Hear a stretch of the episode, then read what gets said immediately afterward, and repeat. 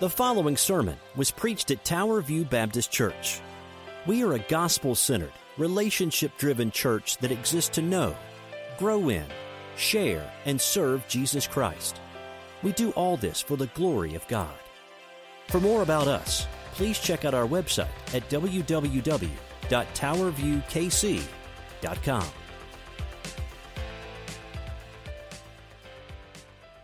In Jesus' name we pray. Amen. Well, I invite your attention this morning, and we do not have a PowerPoint. So if you're visiting and you were wanting a 1997 PowerPoint presentation, we don't have it today, and that's all right. But I'm going to invite you to Ephesians chapter 4, Ephesians chapter 4, as we do. And um, I will be a little bit shorter. That's by plan anyway, because we wanted you to hear uh, from Aaron and from him as, as he shared the gospel. And we are in what we have entitled over these weeks, The Church Is. And we are kind of taking a break. If you're visiting with us, we usually have what we call an expository sermon where we go through a passage and we just go through it verse by verse, book by book, really. Uh, and we haven't done that the last basically five weeks since after 4th of July. We have talked about the Great Commission. The church is where we follow the Lord's commands, it's where the gates of hell cannot prevail against it, it's where the church is one. We started there last week week, and it's also where the uh, people are cared for. The church is where people are cared for. So as we are in Ephesians chapter 4, we are doing even a weirder thing study wise. We looked at verses 3 through 6 of Ephesians 4 last week. Well, we're backtracking. We're going up in the verses instead of down following the verses, and that's okay. It's all God's word. If you're able to stand with us, will you join me in standing for God's word this morning? We're going to read Ephesians 4 1 through 6. We'll be studying 1 through 3 in the second part of the church is where the body of Christ is one, part 2, and this morning. Paul reads this. I'll be reading out of the ESV, which is the same version as the Pew Bibles in front of you. Paul says, I, therefore, a prisoner for the Lord, urge you to walk in a manner worthy of the calling to which you've been called, with all humility with all gentleness, with all patience, bearing with one another in love, eager to maintain the unity of the Spirit in the bond of peace. For verse 4, there is one body, one Spirit, just as you were called to one hope that belongs to your call. One Lord, one faith, one baptism, one God and Father of all, who is over all and through all and in all as we talk about these verses, you members and longtime attenders of Tower View, we know God has given us a special unity here at this church, and we are ever grateful for that. A lot of churches would would uh, almost give a lot of things just for their people not to fight over silly stuff. But that is a fragile thing, as we mentioned last week. And I want to get into this asking the question this morning who is the church for? Who is the church for? And we're going to see three things the church is for them, the church is for you, but ultimately it's for God Himself. And we'll unpack those in verses 1 to 3 this morning. Let's bow our heads as we get into it, and let's pray as we go before the Lord. Father, thank you so much as we come to you. Lord, these verses are very straightforward. They're, they're not hidden. Lord, there's certainly uh, things in them that we will spend all eternity searching out in heaven for those of us who know you. But Lord, we also know that these are so straightforward, they're easy to forget. So, Lord, as we answer that question, who is the church for? Lord, would you help us to be reminded of the things that are in this passage? By your Spirit, Lord, would you apply them to our lives and give us the grace, as you always do, through that same Spirit, Lord, the third person of the Trinity we just have sung about that you would allow us to live out what is here. Lord, we love you so much. Thank you for our brother. Thank you for his faithfulness. Thank you just for the encouragement to know that this gospel is not just some old, old story, but it's an old story with dynamite power. For Father, you are the one who is the author, perfecter, and carrying out, carrying out of it all the time. We love you so much, Lord. We pray this in Jesus' name. And God's people said, Amen. Well, guys, why don't you be seated for us this morning as we begin? Well, I want to tell you a story, and you know it well, and the sermon will be a little bit different just in way of how we open and, and move through. But once upon a time, although this is a real time, I'll, I'll, use that phrase, a historical time ago, people were very kind and sweet to each other. They lived in perfect harmony. There was no division. There was no breaking up. People were completely vulnerable with each other. They were open to each other. There was no hindrances or hidden agendas to their relationships. They were really had it all together. But during that same time, people were perfectly in sync with one another. They were, they were in perfect unity, as it were. But of course, there were only two people at that time. Do you know where this is going? they had a really good deal going on for a while, and it lasted all for about one chapter of the Bible. You might call that Genesis chapter 2. Then Genesis chapter 3 comes along, and the only two people in the world, well, they wreck everything. I mean, this is, I, I I don't know how else to say it. And four chapters later, there's one family in existence. The floodwaters come, and God brings them back, and God says that all mankind is corrupt, and He sends a flood basically to eradicate everything, to hit the reset button on humanity. And just a few chapters later, in chapter 9, after He sets forth that family, another bad thing happens with Noah, and it goes on and on. And we're not even halfway through the book of Genesis, and things are already bad. But from the get go and thereafter, we have become experts about being enemies with each other. In fact, if you look at the history of Israel, that's exactly what happened. In the 11th chapter of the Bible, though, things change. We get together, we have a powwow, we want to build a building. And we're in the midst of renewing our stuff, and thank you for all those who are helping renew uh, the Children's Center. But they get together and they have a unified time. We're going to build this big building to heaven. And God confuses their language and separates them apart. Friends, ever since the beginning, since that time and onward, we have been fighting each other. We've been fighting so much that we're through the first 11 chapters of the Bible. Family rifts turn into tribal conflicts. Tribal conflicts turn into generational curses, and nations rise and fall. And that's what happens all the way until Jesus comes. And then in Acts chapter 2, after the resurrection and the ascension of Jesus, our Savior, there is what we call Pentecost. And you know this well. But after hundreds of years, that Jesus comes and he lives and he dies and takes the wrath of God, and salvation is opened to all, and the church is unified. And, and they start speaking in languages they never had before. And, and it's like those old days. And then, well, just a couple chapters later, there are two people named Ananias and Sapphira. And do you remember the story, what happens with them? They lie about, at least in some part, what God has done in their lives. And Richard and I have studied this uh, for several weeks together and trying to unpack all this. But the bottom line is this God is holy, holy, holy. And they lied to him, and right there they dropped down dead. I just wouldn't want to be those young men carrying him out because I'm not sure what's going to happen to me if I don't carry him out the right way, if you know the story. But the problem is this ever since the beginning of time, since sin happened, the unity of God's people has always happened like this. You remember what happened to Paul and Barnabas? They fought over a guy named John Mark. Do you remember this? Do you remember what happened to Peter in Galatians chapter 2? Peter came and he acted like the Jews when the Jews were around, and he acted like the Gentiles when the Gentiles were around, and Paul saw it all and called his bluff and called him to repentance. Unity of the church has always been a tough, tough issue. But I am here to tell you, Christian, that this is what we are called to be. We're not unified whether you like Mask or don't like Mask. Whether you like Garth Brooks and the concert that happened last night or you think that's the big, biggest super spreader event that could ever happen. Whether you like the Chiefs or you like the Royals. Whether you like blue or red or whether you like peanut butter or whether your toilet roll goes under or over, I don't care. Unity is a fragile thing. But spiritually speaking, it even has more significance, doesn't it? We are called as the church to be unified around the gospel of Jesus Christ. And that's what we're called to do. And Tower View, I'm here to remind you this morning that is a fragile, fragile thing. Paul's writing to the group in Ephesians, and he's writing to them in a time and a place where they were basically, Ephesians was the third largest city of the Roman Empire, a cosmopolitan city. It wasn't Las Vegas, but it might have been close. It was a melting pot of religion, melting pot of personality, and all these things. And Paul had no reason to write to them, but he knew, even though the church had no on the surface problems that we know of, he knew that underneath it all was coming a time where that church might be split. They might fight over doctrine. They might fight over who's right and who's wrong, or, or this interpretation or that interpretation, or Jesus is coming before the seven year tribulation or after, or I'm a Calvinist or I'm an Arminian. What they needed to be reminded of is that they were better than that. Not because they were better, but their gospel was better, and it brought them together. And so Paul spends the first three chapters, almost like he does in Romans, the first 11 chapters, and he exalts this great God. And he has the longest sentence in the Greek in Ephesians 1, the longest Greek sentence, literally. The longest Greek sentence is Ephesians chapter 1, verses 3 through the end of the chapter. And he gets to this one point, and he says, Look, there are Jews and there are Gentiles, but in Christ you're now one.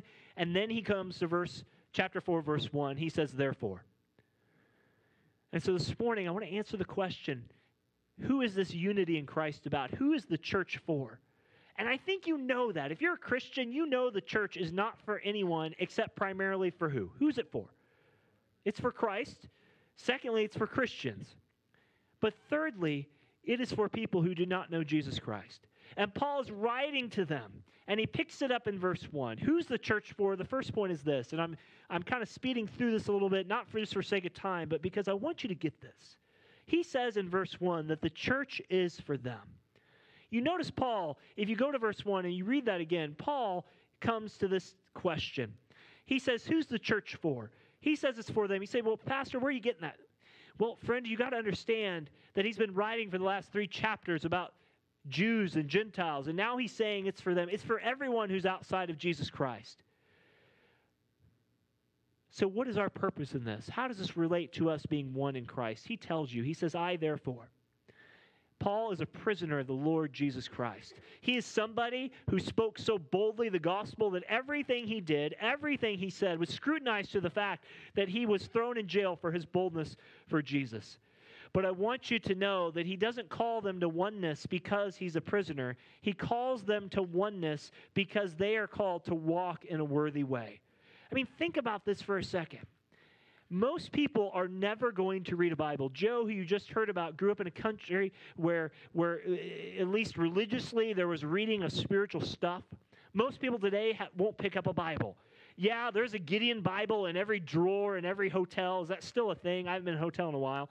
Uh, we do Airbnbs. I don't know if that makes us more or less holy, but there it is. And so you, you pull out the drawer and there's a Gideon Bible. What a cool thing. But most people will never read a Bible. Do you know what most people will probably see representing Jesus Christ? It's you, it's me.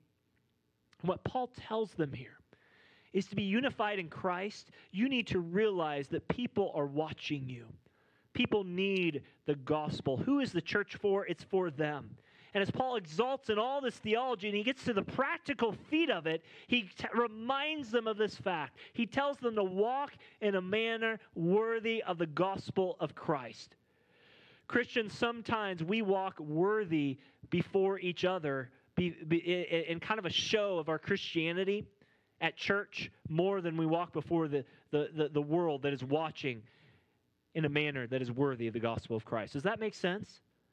Because we want to put it on our face. We want to put it on our church face. We want to be we want to be that Christian who has the loudest amen, who has the most Bible verses. I've got my quarterly, I've got my check. We all I mean, you all remember these things, you old timers. We don't have them anymore. Judy our, our, our secretary made these, but you know, you can check you brought your Bible. Do you remember these things? You could check that you went to Sunday school. How many of y'all remember this stuff? You can show your age proudly. Raise your hand. Come on now. Mo- most of our church is raising their hands. That's that's telling something. But I want you to know that to be unified in Jesus Christ, it's more than just checking the boxes every Sunday. It is remembering that our lives are to be patterned in such a way that when they look at us out there, they don't just see hypocriticalness, they see us one in Christ because we are aiming to live for the same Lord and the same goal. That's why he says, I'm a prisoner for the Lord. He reminds them of his station in life. Paul could have easily have just given in to the pressure of the Romans to denounce Christ, to, to give up all that he preached for the lack of just not wanting to suffer anymore. That's not what he did, though.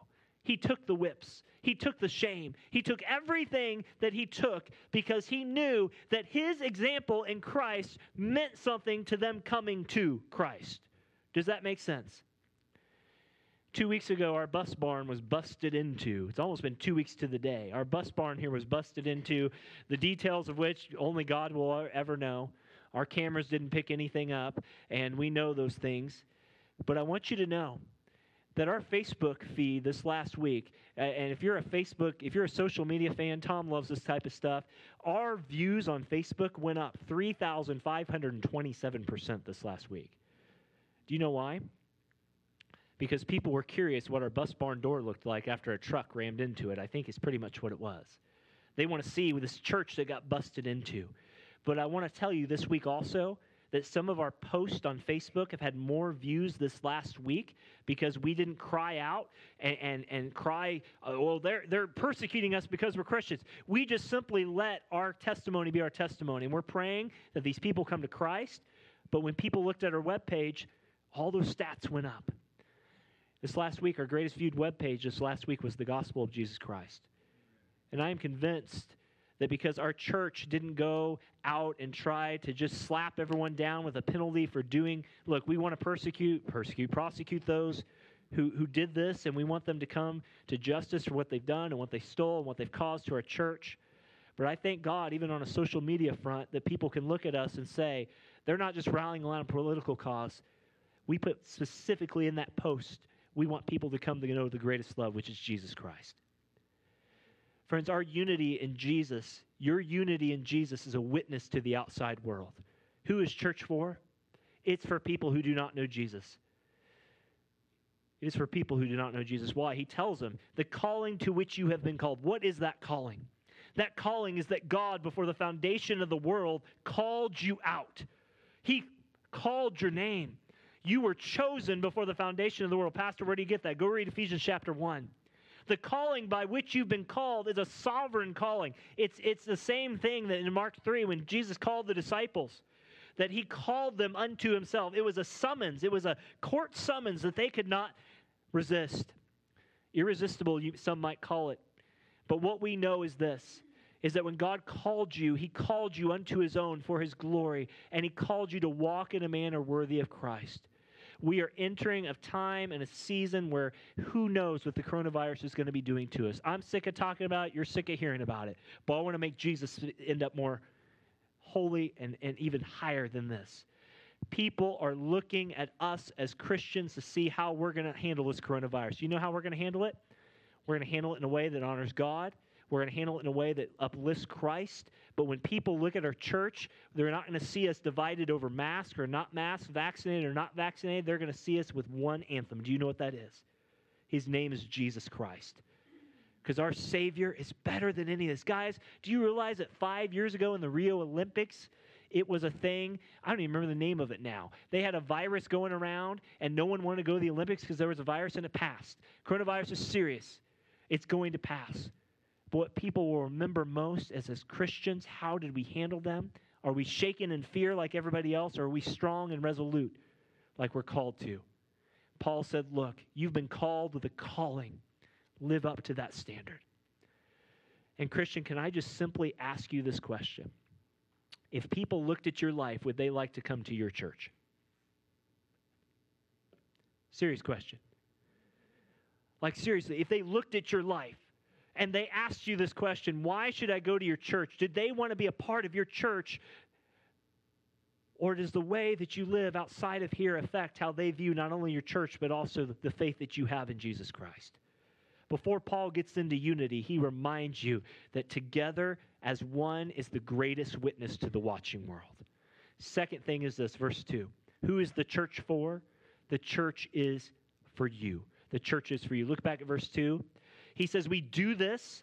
We do this walking before the world, or walking before the Lord in a manner worthy of our calling before the world for which you've been called. Verse 2 with all humility and gentleness and patience, bearing with one another in love.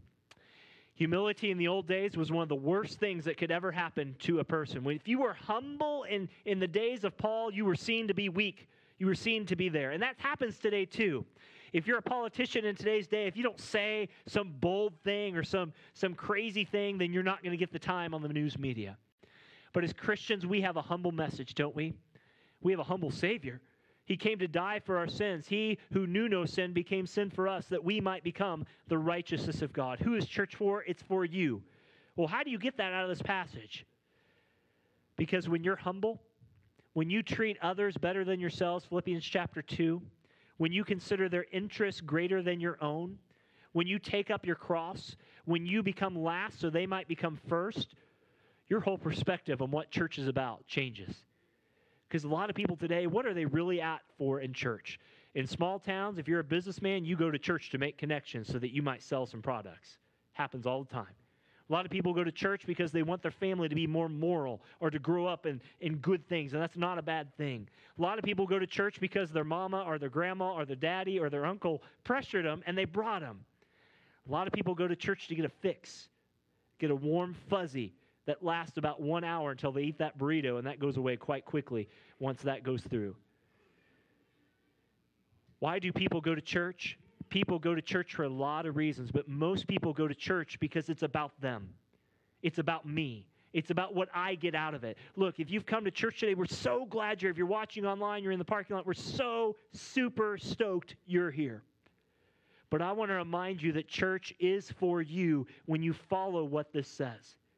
When we are one in Christ, we want to outdo, as Hebrews says, do or Romans says, excuse me, Romans 12 says about outdoing each other, about submitting and trying to outdo each other and how well we serve each other.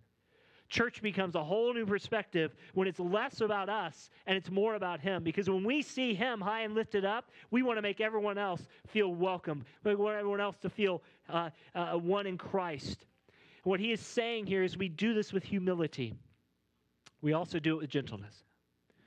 Gentleness is a very rare thing these days because the louder you can cry on one of these things, these phones, everyone's an expert today, aren't they? You ever notice that? Especially during the Olympic times. Man, if they had an if I really wish this is Bill Murray, but Bill Murray said this. I really wish they'd put an Olympian, a regular person, in every Olympic game, so that we could see the standard by which we all fail. It's pretty much what it is. Well, friends, everyone has a voice these days, but do you know what we are called to do? We're called to be gentle. And in a world where everybody is just thriving mad, our unity in Christ is going to be seen by how gentle we are to each other. I mean, let's be honest about it. Do we uplift each other by how we treat each other in this church? Do we allow ourselves to see others better than ourselves and how we treat them allows them to be seen not just as a, as a doormat to our success, but as something that we are called to do? And I wrote this list out my notes are all over the place, guys. You want to see it? This is why I miss our secretary, Judy. If you're visiting with us, she passed away three weeks ago. This is how I printed my notes this morning, all right? You see that? That's why you practice, young seminarians. That's why you practice your sermon before and you go through and you study your text. But I want to find what I wrote for you because I think it goes well. We are not called to scrutinize each other. We are not called to do these things. What we are called to do most of all is to give Christ all the glory. And friends, I want you to know. So often in churches, it's that I will scrutinize you. I'll talk behind you. I'll do all these things behind your back. I, I, I don't want people to feel bad, so I'm just going to talk to them about it over here if we're following what Paul says here, we're going to treat others with humility, gentleness, and with patience because there are some of us in this group that are not as spiritually along as others. There are some of us in this group that are not as spiritually strong as others. But I want you to know to be one in Christ, church is for you when you see that this is for everybody who's in Christ. What do I mean? He goes on to say, we do this with all patience. Some of you here really struggle that everyone's not wearing masks right now.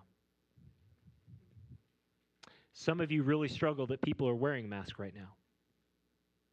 Some of you really struggle in this church because we aren't going as fast as you'd like it to go. Some of you are really struggling in this church to see things not back to normal. But I want to tell you this one thing in Christ, as one, when we put others before ourselves, the church is for us because we see that it's not about us, it's really all about Him. And when we do that, friends, we are patient. The word patience here refers to the same way that a, uh, an animal was broken in. It took patience to break an animal down, to get it ready for the, the rising of a farm, all those types of things. We are to bear with one another in love. And View, I want you to pray this for us, would you? Would you pray that this fellowship here, that as we look around, as we live in a way that honors Christ to the outside world, that we have these really in our lives? Husbands, are you praying these for your wife at home, for yourself? Are you bearing with them in, in love and patience, humility and gentleness? Brothers and sisters, are we doing this here at our church? I'm speaking very plainly today because I really want this to come through. Because the moment our church gets away from this is the moment it becomes just another statistic of a church. God is doing great things right here at Tower View. Amen? I believe that. But I'm telling you that if we lose these things, we are going to lose the very foundation that God has called us to. Christian, Paul was so eager to tell them about their unity in Christ that he reminded them for them to see church about themselves, they needed to see others better than themselves with patience, humility, gentleness, and bearing one another in love. But finally, who is church really all about? It's really about number three it's all about God Himself.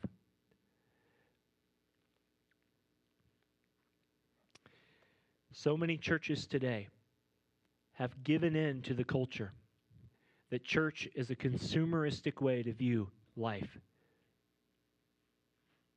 There are many churches that when coronavirus hit about 17 months ago, they had to change their game very, very quickly. The fog machines had to die. The colors of the lights had to change. The pastor had to put on makeup to get on the TV screen. I don't know, whatever they had to do. But, friends, I am telling you, most churches in America don't want unity.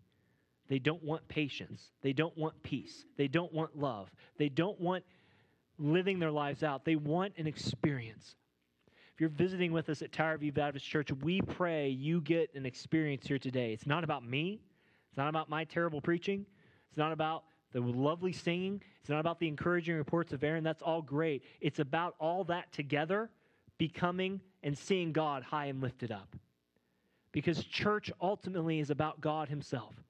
Yeah, it's for them on the outside. We want everyone who doesn't know Christ to come in here and hear the gospel. But ultimately, church is for you. It's for those who know Christ. It's for the sheep. It's to grow. It's all those things. But so many churches today have treated church just like another business and the pastors as the CEOs. And Tower View, we are not going to do that here. We are here. Yeah, we, we should have joy. We should be, you are in church. You are here worshiping a risen Lord. There are people in another country who literally have spent their whole lives longing for that truth. So don't forget why you're here. You are here to make much of God. Yes, that impacts you personally. Yes, I pray, we pray that you feel the peace of Christ as you walk out of here, that you feel the joy of the Spirit. But look at verse 3, what he says. He says, Be eager to maintain the unity of the Spirit in the bond of peace the unity of the Spirit. How do you get the Spirit of Jesus, uh, uh, the Spirit of, of God? You get it by believing in Jesus Christ. You get it by repenting and turning from your sins. That is how you get it. And so many churches today are more about bringing people through the door at the cost of truth, at the cost of unity, at the cost of everything the Bible says, just to get them in the door. And church, that will not we will not last. This church grows on the foundation of God's word and God's word alone. Amen? This church is for God Himself. Why do you go to church? You go to church because God is worthy and you and I are absolutely needy people. We have to have Him all the time, don't we? He says, Be eager to maintain. That word eager there is like there's several Greek translations. The best Greek translation I found is that word eager is the same eager that you have to do whatever, putting in very simple language. You have hobbies, I have hobbies. You know I like to run. It's just weird to get up at 3 in the morning, go run around with coyotes and whatever else is out there at that time of day. That's weird. I'm eager to do that. I'm eager to get up at 3 and go burn some energy, go running around the neighborhood. That's just weird, I know. But some of you are eager to do other things. Some of you lo- uh, love uh, uh, watching, cor- well, you love watching Olympic events that make me fall asleep, right? Artistic dancing, swimming, that just puts me to sleep. Some of you are eager to do woodwork. You're eager for things in life. What Paul is saying is this if the church is really all about God, if it's really all about exalting the gospel before people and together, what you need to do is make sure wherever you go, whether it's in a small group, a small setting, that you are eager to put forth an effort to maintain the unity that God has given us. We don't come together just to come together. We come together because Jesus Christ is Lord. There's one Lord, one faith, one baptism. Go back to last week. But we come together because He has brought us together. Are we eager to guard that? So let's be, let's be super practical right here. That means There, that gossip will never, should never have a spot in this church. Amen? If you can't say it to someone's face, you better not be talking about it. Well, I'm just coming to pray for them. No, you're not. You're coming to gossip about them. Stop it. You've been there. I've done it. You've done it. We've all done it. Let's just say it how it is. I think that's one of the biggest things we're lacking in churches today, just to be honest. That means also, too, not only gossip, but that we are eager to see people outside of just the Sunday routine. That when you pray for people, especially you Tower View members, we put out our, our monthly calendars to pray for people. That you're praying for, you're checking up on people, you're making sure that they are they are growing in Christ, and you're serving them. And how can I pray for you? How can I get to know you? It also means that you're eager to guard the doctrine of this church. That you don't allow your pet theological issue to overtake the unity of everything else in this church. Be careful. Well, that doesn't give us much room to be who we are. Golly, if you've looked around our church, we have some characters, and you know that to be true. Amen? Oh, come on.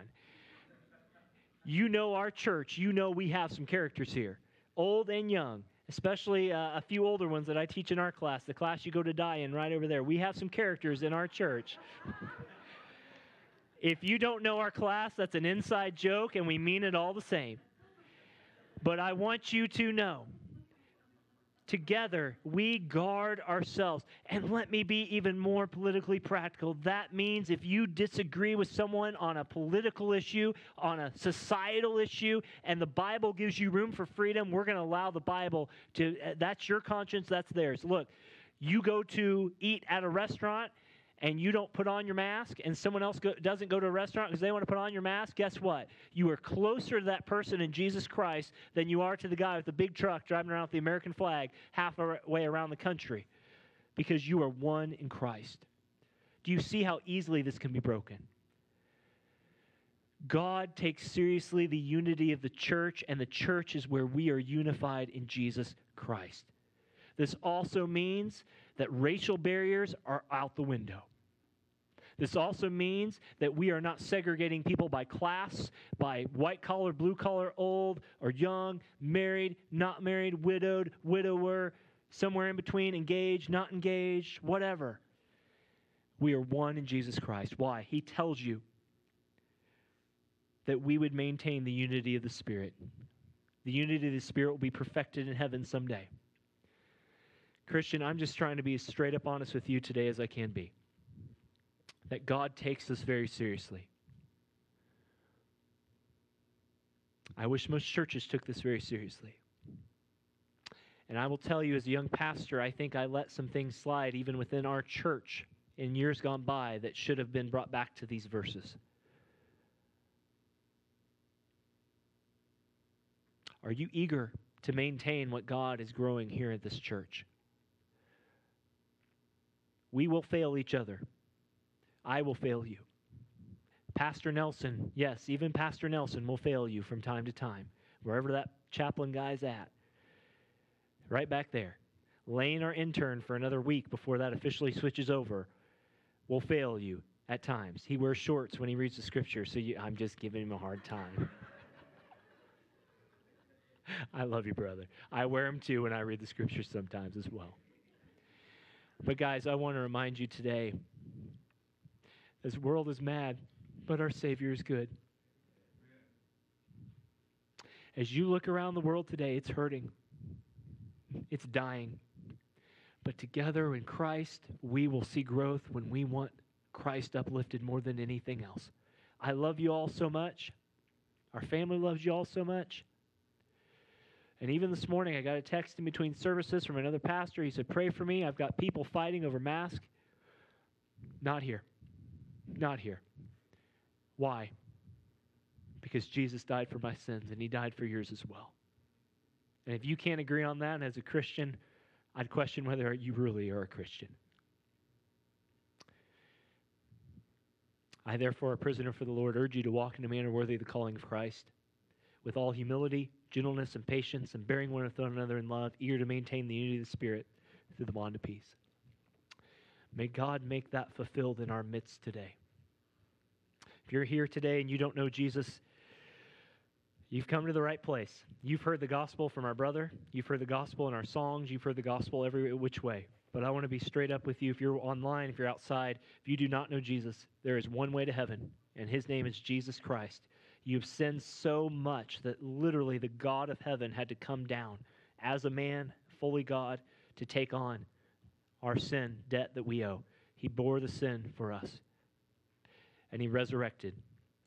Tower View, that's the message which we stand. And if you're here today and you don't know Jesus, I'm going to tell you today the only way to heaven is through him. Turn from your sin and come to him. We'll be at the front at the end if you'd like to come testify to that or, or whatever. That sounds Pentecostal, I know. You know what I mean. Come tell us about that, whatever. But, church, we love you so much. And as we meet in three weeks, as a church, some of you are going to say, I don't agree with that decision, I don't agree with that decision. That's okay. But I pray we go back to these last two weeks, and Ephesians 4 1 through 6 reminds us of how we're to treat one another as we go through that process. Amen. Let's bow our heads, let's pray together, and um, we'll invite the worship team up as you will. Let's pray together. Father, this is not our normal sermon, as given most times to this pulpit.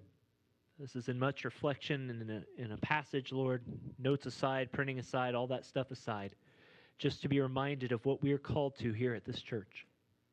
Father, I thank you that you have grown such a healthy biblical church over these many, many years here at Tower View Baptist. Father, and, and, and Nelson and many of us on staff in and out the last six or seven years are only a part of that story, as are many new members.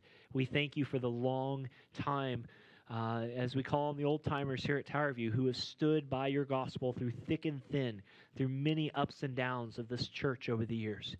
But Father, as we go forward, we pray for one body, one spirit, one Lord, one baptism, one Lord and God and Father of all, who's in all, through all, and, and beside all, as the scripture says. But Lord, we pray that you draw us close together. We are going to disagree. We are going not to see eye to eye. We are going to fail each other. We are going to need to seek forgiveness and to extend forgiveness. But Lord, that's what family does. And Lord, we pray as we go forward that we are a church where the church is one in Christ. Father, that we might be a witness, verse 1, to those on the outside, that you might see through the lens of us serving other people that church is for us and that we are putting others before ourselves.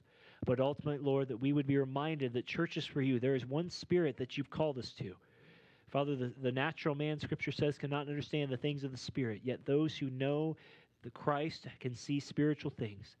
So, Father, as we work together, may we see Gracemor, Maple Park, our neighborhoods, our workplaces, our families, online, parking lot, wherever people are in the sound of our ministry's voice, come to know Jesus Christ.